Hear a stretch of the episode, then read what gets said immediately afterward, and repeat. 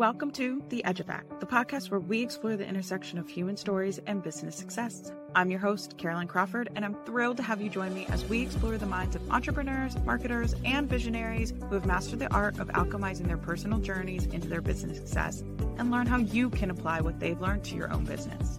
So whether you're an aspiring entrepreneur, a seasoned business owner, or simply someone fascinated by the power of human stories, The Edge Effect is here to offer you insights, inspiration, and a fresh perspective on what it truly means to make your mark in the world.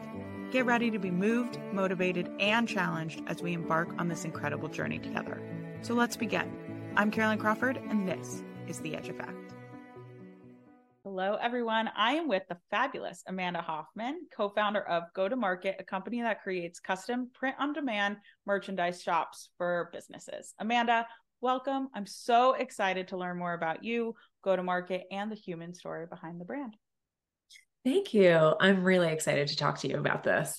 It's great to connect with you. You too. Okay. So Go-To-Market, I'm obsessed with. And actually, before we get into Go-To-Market, because I have so many questions for you around it, I wanted to dive in a little bit more about your career background. How did you start? What does that look like prior to Go-To-Market? Sure. Well, I started after college as an Excel monkey. So I was just like doing formulas for a lot of years, and I liked doing it. Like I didn't hate that, but I hated everything around it. Like I hated going into an office every day and like sitting from this hour to that hour. I felt really weird that I was like with people in an office more than I was with like my friends and family. Just the whole thing felt like wearing an itchy sweater. Like I just hated it. And like my hate only grew, and I was extremely miserable. And I met with career coaches and just like took every personality test trying to figure out what I should be doing. And, especially because like all my friends were going on to get graduate degrees and head into their professional careers. And I just felt stagnant. And then through all of this work, I started an events company for women in New York City called Urban Girl Squad. And I absolutely found myself there. Like entrepreneurship lit me up like a fire from inside out. I felt like even when things were hard, I was thriving. Like even at the worst, I still liked my, like there's that cheesy beach thing where it's like the worst day at the beach is better than the best day, like in the office or something. And yes. And I feel that way about entrepreneurship, that my worst day in entrepreneurship is still better than my best day in the office. And it's just like, you know, entrepreneurship is a really hard road, but like, if you're called to it, like that's how you're going to be happy. So I ran this networking group for like 5 years or so. And then I sold it just before my second child was born. And I was home with my kids for a while. I started a children's toy business that I very quickly abandoned when I realized what the retail industry was like. And then I floundered a little bit. And when I learned about print on demand, that was when the spark completely came together for Go-To-Market, because I realized that I want to talk to business owners about how to do merchandise and swag in a much better, more efficient, strategic way. And print on demand is where it's at. And it's this technology that's been around for a while, but shocking to me is that people don't seem to know very much about it. So okay, that's amazing. How I got here. I love it. And I have so many questions. So first of all, thank you for sharing the background and how you felt, because I think so many people, and myself included, relate to what you just said of like, entrepreneurship is so difficult. Like that's probably like the number one common thread of every single interview I've had thus far. It's so difficult, but it is still better than the best, like, you know, the best day at the office, because it's just exactly what you just said. It's like, if there's freedom, you can choose your passion. And so I'm curious. And before I have so many questions about Go-To-Market, because I want to talk about the technology, and I want to talk about especially your passion for the industry.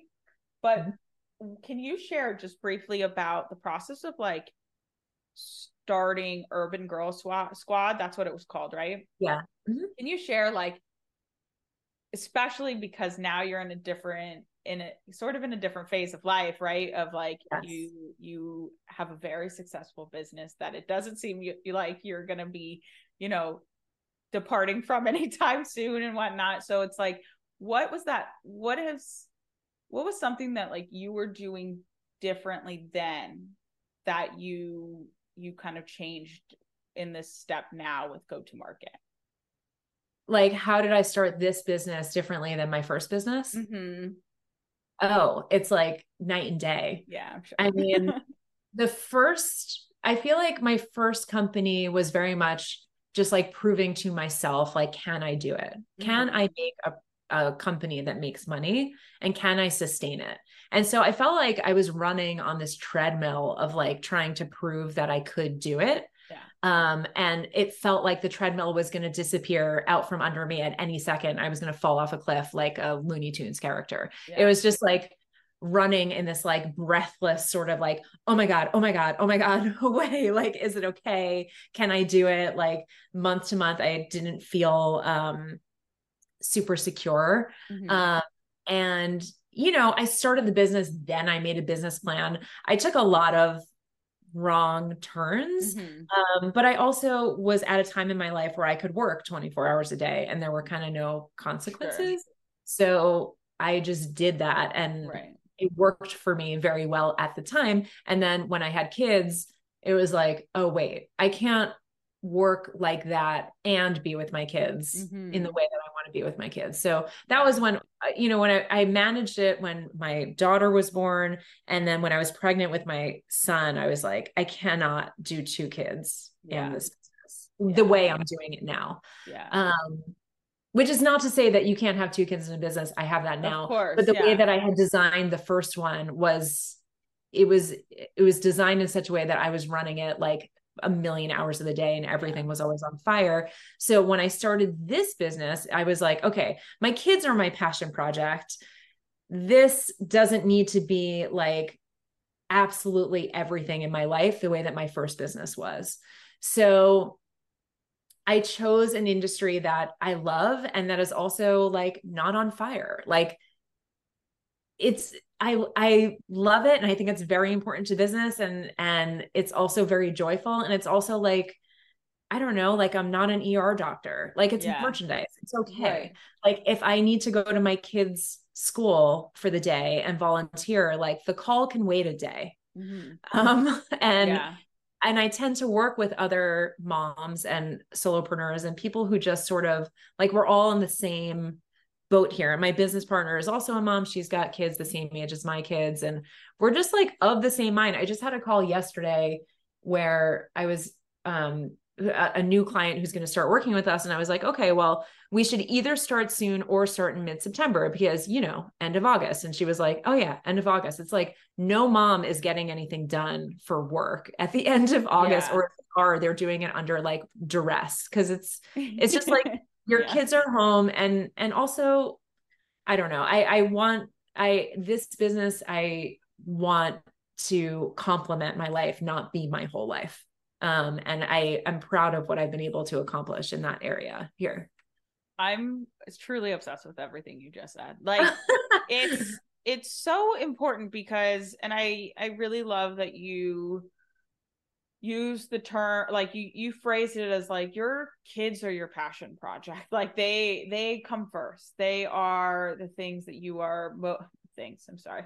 they are the parts of your life that are just so, they just matter. It's the most important thing. And I think that so often, and I've fallen into this trap of like the way that the working world was and is like, before you started out your own, it was just like falling into that hustle, recognize. And like you said, right, it was doing almost the exact opposite of what you did the first business into this one, because you're very much like, well, that's not sustainable. Like I had the ability to do it, but now I don't. And I've definitely fallen into that trap of being like, oh wait, what I'm doing, like the world's not ending right now. Right. Like you don't have to, the call can wait a day. And I think it's an Instagram post. Like, everyone's going to live if the post is an hour early or an hour late, or it just doesn't happen. Like, it's okay. Yes. I want to touch on that point, because I think so many people get into this analysis paralysis and also this perfectionism mindset of like, oh my God, this had a typo or this wasn't good. And like, okay, I get that. I'm a perfectionist as well. And like, I struggle with it. And I had to get to a point where it's like, you just got to get it out there. You just have to do it. And I honestly, like, even with this podcast, like, it was not perfect. That's why I did it in the imperfection originally, because I was like, I have no idea what I'm doing. I'm using Zoom and I'm using my like crappy wired headphones originally. Like, it was like, it can't be perfect. And I think that sentiment, like you just said, right? It's like, the world is not on fire. You're not saving a life. You chose something that is meaningful, that provides a lot of value, but the whole point of entrepreneurship is that you can make it your own, and it can complement your life. Like you said, specifically. So. Yeah. And to be clear, like, in my first business, what I wanted was to work obsessively around the clock. Like, that nourished me at that time in my life. That was very much what I wanted to be doing. But when my priorities shifted, of course, the business couldn't shift with me, not that dramatically. Yeah. So when I was starting this company, I was coming from a very different perspective. And I also went into this company with a clearer profit motive. Like, the first one was like, I'm going to do this thing and I really hope it makes money. Mm-hmm. And this time I was like, I'm not doing anything unless it makes money. Right. And like a starting point, like we're beginning there. I'm not trying to prove a point. Like, I want to do something that's fulfilling and awesome that makes me money. Mm-hmm. And that's another thing that I mean by passion project. Like, you know, a lot of people are passionate about something. They want to turn it into a business. And it's like, you absolutely can do that, but being intentional about the money side of things is, I think, important early on. Yeah. Yeah. 100%. And I think that's something I definitely have learned on my journey, because like, I set out on my own, and it was a combination of like, I knew I wanted this business to be not just like a side project or, you know, just to get me out of the day-to-day of in-house. But like, I think a lot of people go through that. And I think a lot of people go through the fact that like, we are just trying to make it in the day. And it's so amazing that you were able to learn the lessons that you have from the first business, because it clearly set you up for success for this one. So yeah, I'm grateful for that. And like, let's not forget, I started another business in the middle that like was a huge flop. Like, luckily I didn't get too deep into it, but it's not like, oh, you do it once. The point is, everyone's messing up. Everyone has messed up. Everyone will mess up. There's we're all just trying to figure it out. It's all part of it. Right. Yeah, and it's so true. Yeah, we're all just taking guesses and hoping it works, you know? Okay. So let's talk about how to go to market. So you co-founded it. Can you share a little bit about how it came to be? You mentioned you discovered this tech, and that's really, like you said, like the spark was basically reignited. Can you share a little bit more about what went into it, how you came up with the structure? Because one of the things I love is how you approach the go-to-market merch differently than what I have seen. Yes. So first I'll explain about go-to-market, because we do things differently from a traditional merchandise company. So we are focused on beautiful design. Our goal is to create items that people want to keep in the long run. So we want to see, ideally, the industry completely do away with junk swag. There's so much garbage that companies are handing out to people in the name of like swag and merch, and even high quality stuff can be garbage if people don't want it or if it's poorly designed. So like, if you give a Yeti mug, which is a very expensive, high quality mug, and it's got a big, ugly logo on it, you've also given someone trash. So there are a lot of ways that the industry goes wrong. And what we do is focus on the most meaningful, interesting, cool parts of a business and translate that to merchandise, because what people relate to is not the logo. They're relating to how the brand makes them feel. So unless you are Peloton or Nike, people don't really want to just like wear your logo on a shirt, even if they work for you, even if they love your company. Mm-hmm. So finding a way to do it in a more meaningful way, where your logo is involved and your branding is certainly involved, but it's not just like fully in your face, is totally really important. And then the other piece of what we do is print on demand. And that is so important from a sustainability perspective. So the way the industry is set up now, and this is answering your question about why I was so interested in it, is there are minimums. So like when you want to order a t-shirt for your company, you have to order 50, 100, 200, 500, mm-hmm. whatever it is. And you have to know all the sizes and you're ordering all the same thing, right? So like everyone gets the same shirt. Yeah. And it's very costly and very little room for error in my experience. Yes. And creates a tremendous amount mm-hmm. of waste. Yeah. So, and the thing is, people are very particular about what they put on their bodies, right? So like tank top people don't want to wear t-shirts. T-shirt people don't want to wear tank tops. There are people who like will only wear crop tops now because that's what's in style. There are people who will never wear a crop top, mm-hmm. right? So like, even if you think, you know, oh, most people are going to like this, it's like most often that's what you like. It's not actually what everyone is going to like. So offering choice in a print on demand, when you do it in print on demand, everyone chooses what they want in the style, color, shape that they want it. And it gets shipped directly to them. So like doing away with minimums, doing away with guessing, doing away with this idea that like the company knows best in terms of like what people are actually going to want. Let's take the Yeti example. Like if you're giving me a free Yeti, but like my most favorite mug is already in my cabinet, like I don't need another mug, mm-hmm. right? Or maybe I'm the kind of person who can never have enough t-shirts, which PS is true. So like I would always pick the t-shirt over the mug. Other people might do the opposite. So if you want the swag and merchandise that your company is giving out to have the desired effect, there has to be an element of choice. Mm-hmm. Okay. Like I said, I'm obsessed with this and I'm so glad. Thank you for going into the details about what exactly go-to-market is and how you guys do it differently, because obviously the merchandise or just swag or whatever branded materials is part of marketing. And so in my experience, it always has been very expensive. It's always been like, oh, we have to choose this quantity and this much. And like, that is a major, major expense. And mm-hmm. You can so easily spend tens of thousands of dollars. And to your point, so much waste. And so especially much. I was at a company where we did buy swag for employees or at their major conferences and things like that. And it would just sit there, boxes and boxes. And then they would go through an acquisition or a rebrand or whatever. And like, it would have to change. And then it's all trash. Yes. Trash. It's so sad. But I think most importantly, what you said earlier about, because yes, that is so important. And it fills a really important need that people, and it provides a solution to things that I think people didn't realize that there was a solution. But I think what I love the most is that you were like, what makes a brand meaningful is how they make you feel.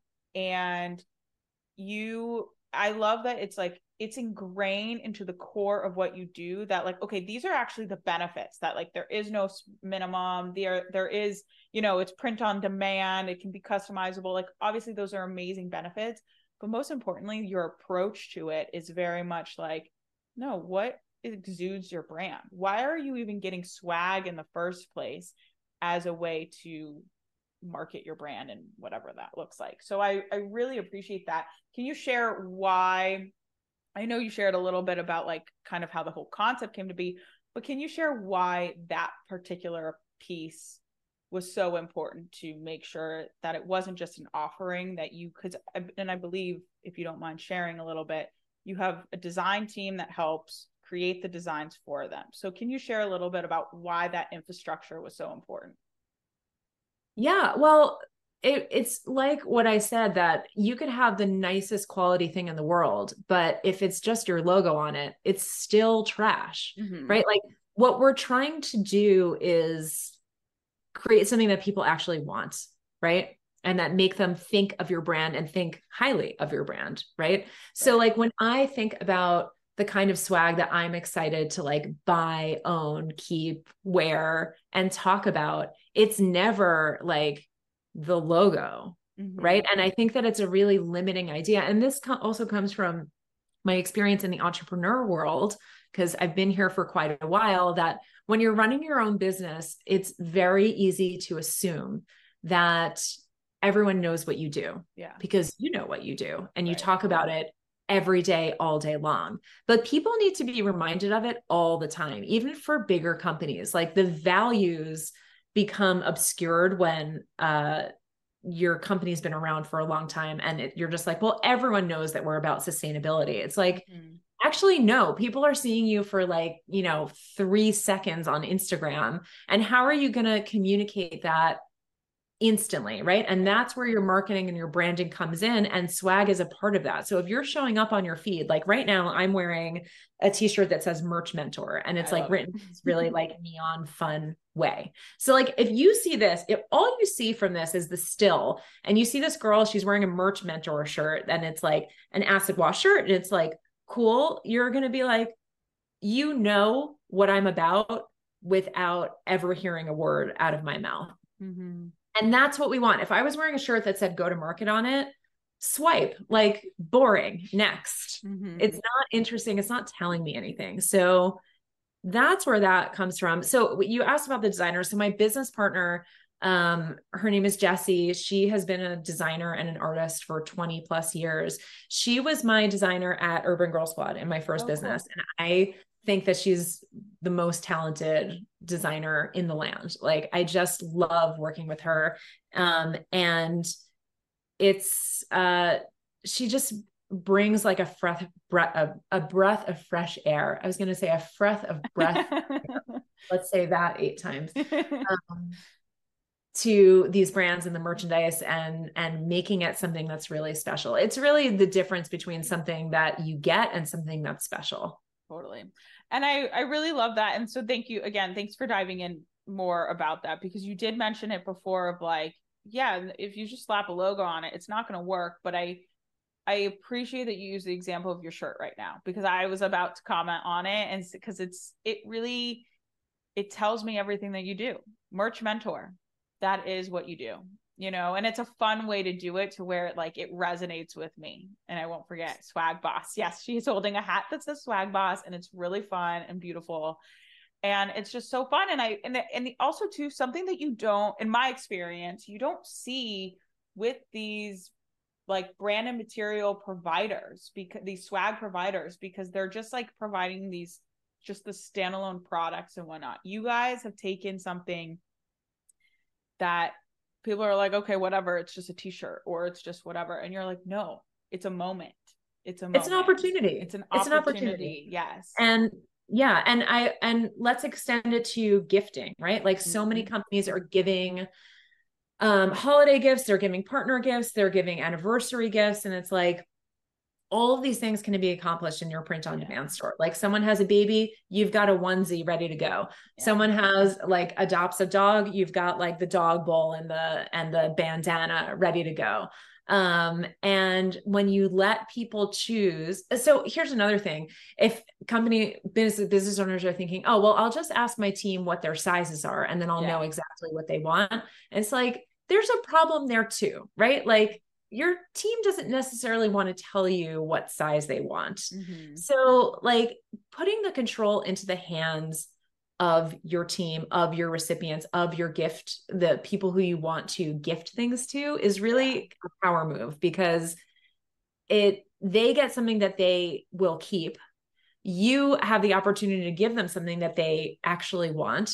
Yeah. And you're not creating all this environmental waste with like a gift box where you're like, I'll give them a candle and a bottle of wine. And like, I have $10 extra, so let's put in like a pencil and an eraser. And it's like, what the hell? Like, why are we putting fillers into gift bags? Like, it's just so much environmental nonsense, like waste, that it's like, it's a total skip. I appreciate that. And it's like clear you're so passionate about it. And like I said, you're taking something that like it's been around, right? Like merch has been around, or swag has been around for so long, but it's like the old way of doing things. Just there needs to be a disruptor, and that seems to be Go-To-Market. So thank you for what you're doing, because it's very exciting. And I know so many people, it's like, I think swag is actually one of the most fun things for all businesses, especially when they see their logo on it. They want to make it more fun, especially now, because swag has become more like it's beyond the logo. And like you've said, and yeah, it's just so fun. So I want to get into Go-To-Market specifically about how did you guys come up with Go-To-Market, the brand, and what was that initial vision like for you and Jessie? Cause I assume she was at the start. Yes. Okay. Yes. Perfect. So how do we come up with the brand? Oh, I haven't thought about that in a really long time. I think, so our logo is an orange arrow that's moving forward. And I think that we wanted some, this is going to be like a kind of boring answer, but I think that we wanted to like have some forward movement and have people thinking about how they can bring their products to market, bring their ideas to market, and bring them to life, really. And so that was that basis. I can talk more about how we decided to start the company and how we work together, if that's interesting. Yes. I want to know everything, but I first want to acknowledge that's not a boring answer at all. That's a beautiful answer, because it exudes who you guys are and the longevity of how you envision Go-To-Market. And so, and I always like to ask people too, like, why do you choose your logo, or why do you choose your brand? Because it seems like so silly, but at the same time, like, at least for me, and I imagine for anyone else who's going to listen to this, of like, no, it makes a difference. Like, I put meaning and thought into my company name and my logo, you know, and I think it's a personal touch for everyone. And so I think that was a great answer, and it clearly represents who you guys are. So, but I would absolutely love to hear how you got, like, what started it, how you guys started to work together and everything. Yeah. So like I said, I had been trying to figure out what business I wanted to run. I learned about print on demand, but I have no design skills. Like, that's really not in my wheelhouse. I'm good at a lot of things. That is not one of them. And I'm like, who's the best person I know in design? And I was like, it's obviously Jessie. And, so I wrote her this long, I went for a run and I like wrote the whole email in my mind, and then I got home and in 3 seconds, just like whooshed it out. And she said yes. And it was like the greatest thing. It was like, just so exciting to be able to work with her on this. And, you know, our kids are the same age. So like, we're very much in the same like mindset about like work-life balance and like how we want to run a business and what our values are. And I think the best part about our partnership, and also I'll say my first business, I ran that alone, in this business, like to have a business partner is a real gift. Mm-hmm. And the best thing is that we have completely opposite skill sets and interests. Amazing. Like completely opposite. So like there is no question about who is going to handle different parts of the business. So awesome. It's just like, there's something really very beautiful, clear and clean and very clear. Like there, it's just like so many people start a business with their buddies and it's like, you guys like the same things. Yeah. So it's going to be a problem when like both of you want to do this thing and neither of you want to do the other thing. Mm-hmm. And so I'm grateful to have found that with Jessie. So I do all the business and sales and development and strategy for the business. And she does all of the design and tech and like implementation of the stores and like all the nitty gritty of actually doing the thing and the art and the beauty. Amazing. That's such a nice compliment to each other, because you need both sides. You have to have both sides. And that's so nice that you got, especially I would imagine too, especially talking about like the sentiment that you had before of like, I want this business to like complement my life. It's like you have the support to be able to do that and to do it with someone you trust. So that's amazing. Totally. And to also have fun with it with her, because she's the designer. I would imagine from my seat, it's like, she's the designer. You guys can have fun together when creating this brand, right? Totally. And like, she can articulate what you vision and all of it. So it's also just really nice to have somebody to sanity check things with. Yes. So like, if something really good or bad is happening, like I can just drop her a text and be like, are you seeing what I see here? Yeah. And, am I crazy? Often it's like, Yeah. Right. Or like if one of us has a blind spot about something, then we can help each other out. So yeah. It's all... I think that's probably one of the loneliest parts of business is because so often you have to have that sanity check for yourself, but you're a lot of the time self-talk is negative. And so it's, or like you're sanity checking yourself with someone who you've hired, which is right. Because I had that in my first business. I had people who I had hired, but I was always like, I don't know, asking people you've hired for help is like for sanity check is tricky sometimes. Yeah. Yeah. For sure. 100%. I always going to give a shout out to Mariana. She's like my right hand. I love her to death. My ride or die now, but I always sanity check with her. And I'm like, you always tell me it's great. I'm like, you always say this. I'm like, Mariana, but no. Yeah. So I totally understand that. So, okay. Let's talk about Go-To-Market, the brand. So I really, like I said, I love the answer that you had about this, the orange, like arrow moving forward to represent this forward movement. I think that is so representative of just like your core philosophy and clearly like just the essence of what you guys do. And so I also really wanted to acknowledge that like, even in your messaging, like there was something that you shared and I'm going to call it out now on your Instagram, even that says anti-boring custom merch and swag designs. And it's similar to like your shirt, you know, you really put like a fun spin on the way that you approach swag. And like I said, I called it a moment. You called it an opportunity. You're creating an opportunity to make swag fun, to make it to like lessen the burden that it's been for many years for so many people. Can you share about your brand outside beyond the logo? Like how have you been implementing that over and over? Like how did Merch Mentor come through? You know, all these fun things, because it really is so different from other swag companies that I've seen. So, it's just, that's happened naturally over time. Obviously when we first started, we didn't know what we were talking about. Right. And like, there was no t-shirt that said Merch Mentor. I wasn't even wearing branded stuff. It's like the brand identity. I feel like once you start thinking about a single topic every single day, like your ideas just crystallize, like they become clearer. And it took me years to get to this point where I'm like, oh, here are my values about like sustainability and beautiful design and being able to articulate it as I have on this podcast, like very clearly, and being passionate about people showing up for their brand. Like I felt all of those things before, but couldn't articulate them. And so, you know, in the Instagram reels that I do and in like the LinkedIn posts, I'm just like understanding how my unique talents and,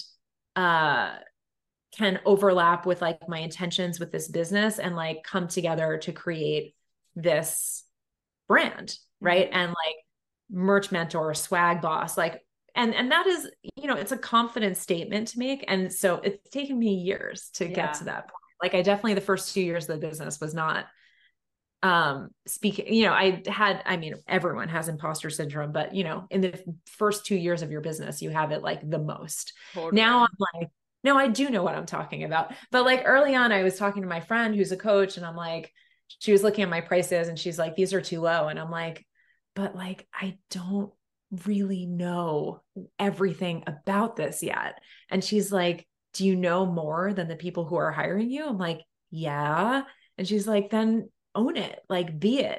And so, I mean, it's tough. Look, it's a tough line to walk. Like, when do you start calling yourself an expert? When do you start believing it? But I don't want to say, I feel like I am there now. I am there now. Yes. Positive language. And, yeah, I think that that's really the development of brand has come, it's like lockstep with my confidence in my ability to talk about these things. And for Jessie and I to produce like beautiful stores regularly again and again and have happy clients. I love that so much. And the reason being because I can definitely relate, but I know so many people can relate because, and I think that's also the hardest part of marketing because like there are some companies, right? Like you've been around for a while, but if you haven't, even if you haven't marketed, like that's when you really need to think about how does all of, I love the word that you use, crystallize, like how does it all crystallize? And it's beyond getting really clear, learning how to speak clearly about what you do or how you do it. It's like truly boiling down the essence of it, right? What are those opportunities? What are those values that you're communicating day in and day out? And I think it's interesting because, and I'm sure it's so clear to you now, but like even how you do it, it's like anti-boring, like using those phrases, merch mentor, getting playful and fun. But also at the end of it, I think because sorry, this is a bit of a tangent, but did you create your logo? Like, have you changed your logo since you started?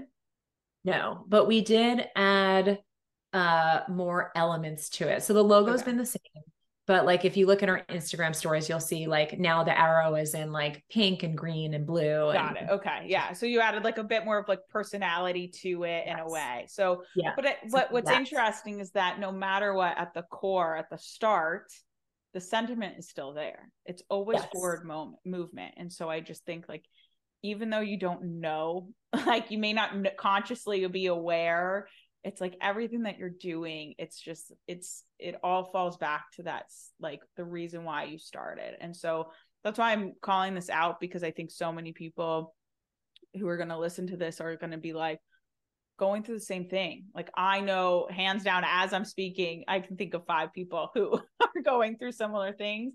And it's just, it really, especially if, like you said, the first couple of years of your business, you really are just navigating it. You're really just trying to figure out how it all crystallizes. So thank you for sharing that, because I think it's such an important sentiment, and it's nice to see where you are now and the kind of the journey that you took to get there. So totally. Look, it's very easy for me to say now, to look back and be always. Yeah. But in the moment you're like, what the heck?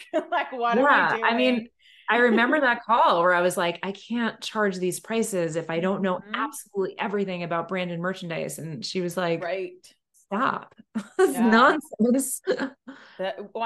And I think it's so relatable. And I go through that so frequently. So yeah, thank you for sharing that. Okay. I want to talk about go-to-market marketing.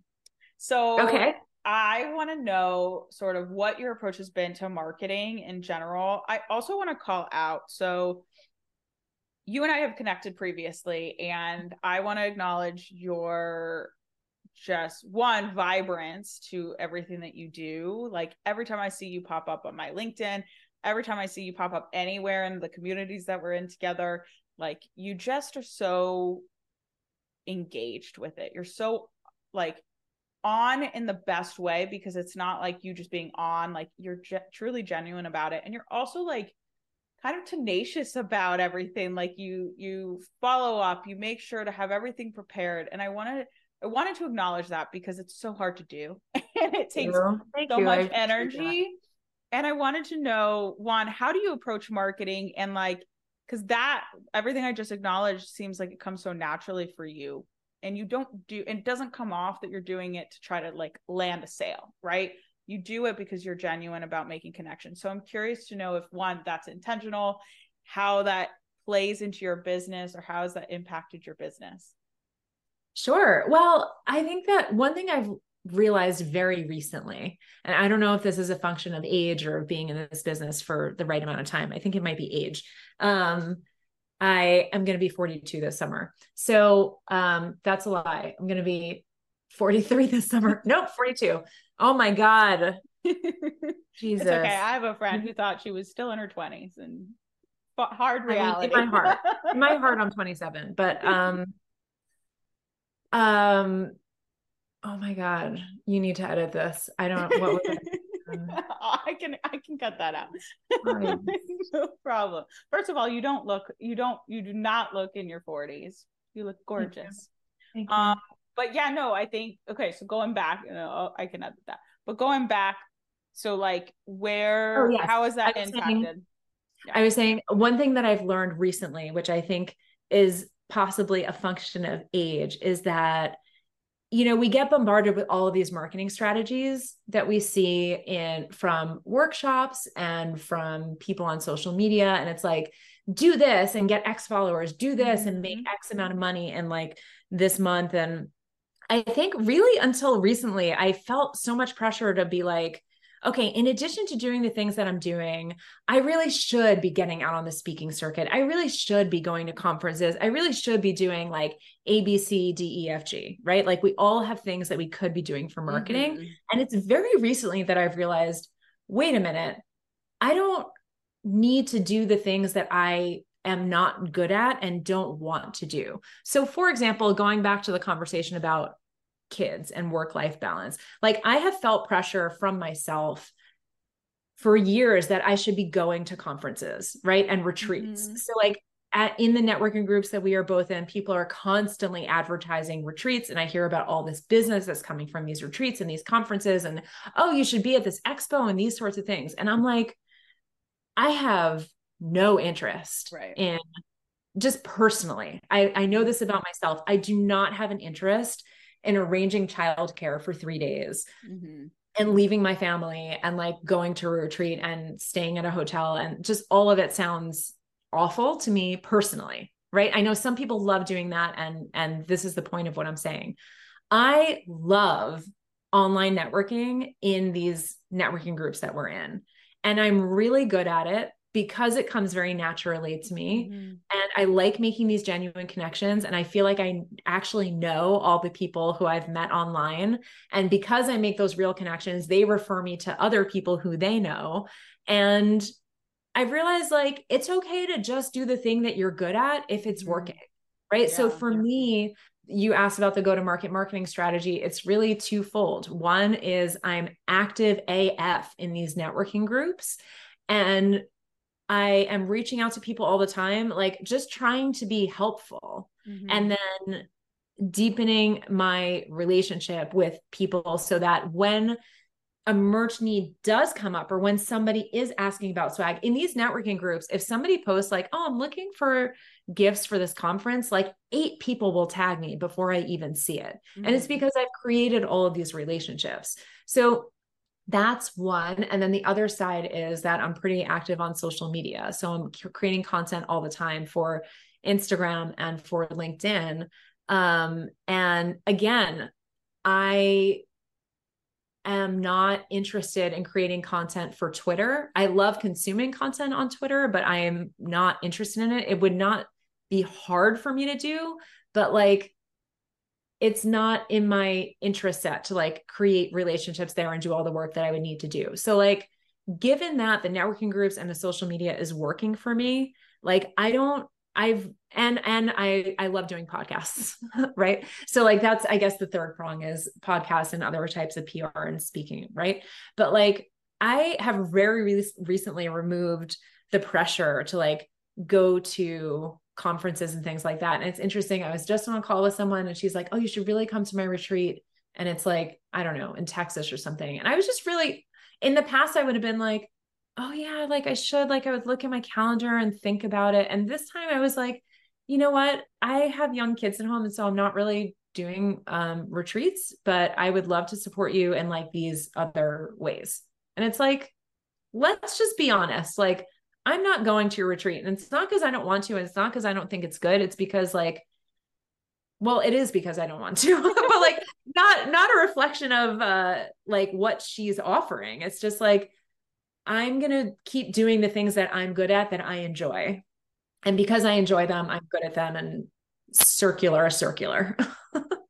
Okay. I'm completely obsessed. And also you basically just summarized in your own journey why I started my business, because of that exact pressure, because marketing is a competition. The industry fuels the competition. I'm actually doing a episode with a fellow marketer about this. And so I'll send it to you when I have it, but you just summarized every problem that every business has, every single problem. And you also just summarized so perfectly just your own ability to be honest with yourself and recognize what you don't want to do. Let that be okay. And also create your own strategy in a way that looks untraditional or whatever, but it's so effective, and it's something that you're so excited about. And so I really want to like hone in on this a little bit, because it truly is amazing that you came to this realization, because everything you just said, I know countless people who have gone through it, even myself as a marketer, because we can there's so much noise. We're like, oh, and you mentioned earlier, you were saying like, I should do this, I should do that, I should do, like, so many shoulds. Just right. You should, there's so much toxic information on Instagram out there. Like, I really dislike people who post things like, I got X followers in X days or X money in X amount of time, because it completely ignores the skill involved. Mm-hmm. It completely overlooks, like, when you see an influencer and it's like, here's how I grew my account. I'm like, you know how you grew your account?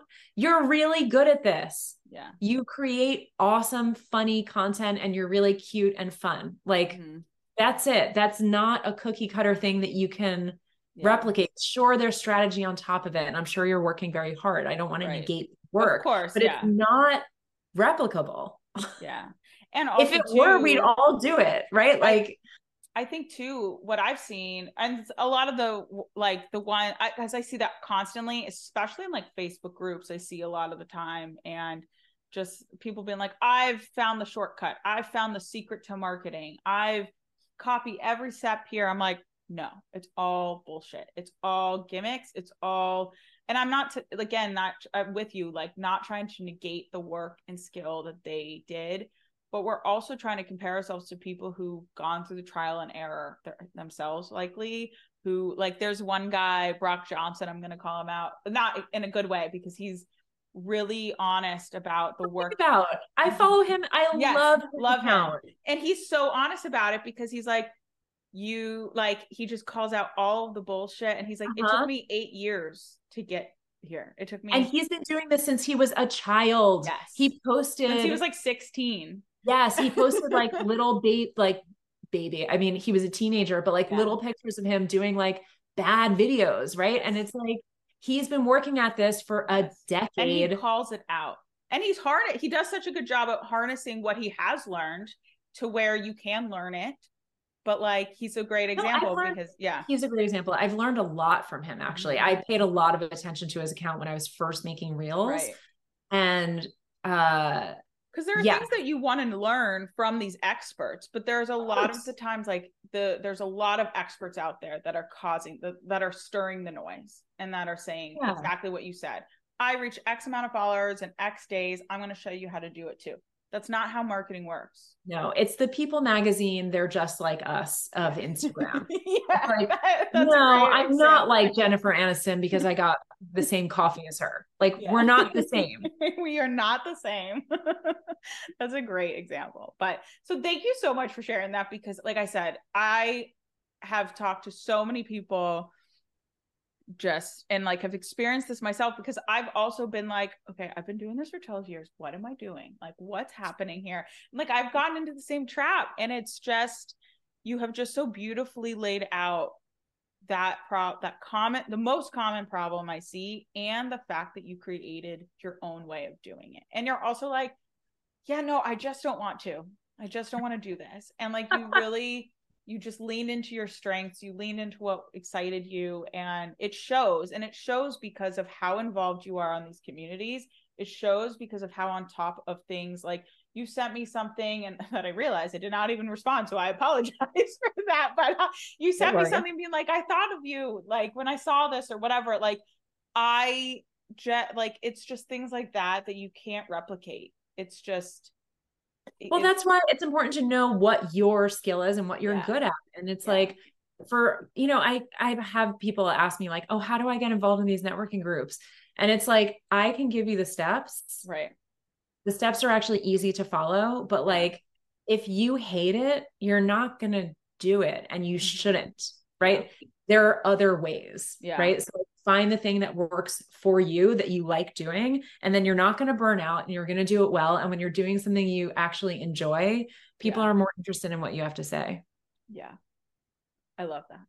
Before I let you go, I have just two more questions, and they're going to be kind of opposite questions. One is, what's the most like rewardable thing or rewarding thing that you have learned or come to the realization of since starting Go-To-Market? I would say, and I've touched on this already, like I am so proud of the work-life balance that I've achieved with this business. Like I work so hard during school hours and I am like with my kids when I am with them. And that means like, I know this because I had my daughter for 1.5 years before I sold Urban Girl Squad. Like I was just, my phone was always open. I was always distracted. I would be playing with her for 30 seconds, looking at my phone for 30 seconds, playing with her for 30 seconds, looking back for 30 seconds. And now I'm just like, no, I'm with you. Like this summer, my son and I, he's 9, we are going to watch all the Marvel movies, all of them in chronological order. And I'm like, I am here for it. Like, let's talk about Thor. And I'm not like secretly checking my email on the side. And I'm just like really proud of that. I'm really happy about it. That is amazing. That is a good reward. Okay. Then on the opposite side, what's been the most challenging? What has been the most challenging? I think when there's a lull in the business, not mistaking it for like a complete and total failure of yourself and everything you've done, not catastrophizing when things go wrong, even though I have a lot of experience like this, like last year around this time was like really slow for us. And it, you know, it's my job in the business to get sales. So it was like, what's going on? Like I'm doing all the same stuff, but like suddenly everyone's saying no. And you know, the first few weeks it's like, okay, that's okay. And then the second bunch of weeks you're like, oh crap. Like, am I tanking my business right now? And like panic sets in and then it comes back again. And you know, for us, it came back better than ever. And I still don't know why. I don't know why that happened. I don't know why the lull happened. I don't know why exactly it came back, but it happened. Right. And so like during that time, it's just like hard not to tell a story that like, you're the worst. You should never have done this in the first place. Like you thought you were good at this, but you're not, you're bad. So like, you know, just like find your way out of that like ugly spot. And it's easy for me to say it now, 'cause like business is great. And I'm like, I don't even remember who that girl was. Yeah. But like, it'll come back. Like it's inevitable that we'll have more setbacks. And so, you know, just trying to see the bigger picture in it. And also not to have it reflect on you personally is actually the biggest takeaway. 'Cause like your business might fail, it might tank, but like, it's still like, you are still at your heart, like a good, smart person. I love that so much. That is like that mic drop. Like you just have, there's so many mic drops in this. I feel like so amazing. So thank you for sharing that. What is one piece of advice you would give to new business owners or businesses who are like still navigating their own brand and marketing and everything? Well, I'm going to take it to just, I'm going to tweak your question a little and say that once you have your branding in place, like get awesome branded merchandise and don't just put your logo on stuff and don't print like in large quantities, like just have enough for you and your team to show up in social media, wearing your brand in a really present, beautiful way. So that if people see you for just 10 seconds at a time, 5 seconds, 3 seconds, they still have a flavor for who you are. And you know, don't be afraid to talk about your brand. I love that. I love that you use the word flavor. Okay. How can we support you? Go to my Instagram, please. Go-To-Market Studio. Follow us there. If you DM me, I will write you back. I love talking about, branded merchandise. So if you have ideas for your business, send them to me. I will send you an idea back. You can find us on LinkedIn. You can find me on LinkedIn. My last name is Hofman with 1 F, Hofman. And you can go to our site, go-to-market.studio, and tell people about us. Amazing. Thank you so much, Amanda. It was just such a pleasure to speak with you, and thank you for sharing everything. That's it for this week's episode of The Edge Effect. But the journey doesn't end here. We encourage you to take the lessons learned from our guests and apply them to your own entrepreneurial endeavors. As you navigate the ever-evolving world of branding and marketing, remember that it doesn't have to be overly complex. But communicating your brand effectively is an ongoing journey. It requires continuous refinement, a deep understanding of your audience, and an unwavering commitment to stay true to your story, the unique edge that sets you apart. Stay tuned for future episodes where we continue to unravel the challenges of branding and marketing through the incredible impact of human stories. Until next time, keep embracing the edge, embracing your story, and making a difference through your business. I'm Carolyn Crawford, and this has been The Edge Effect.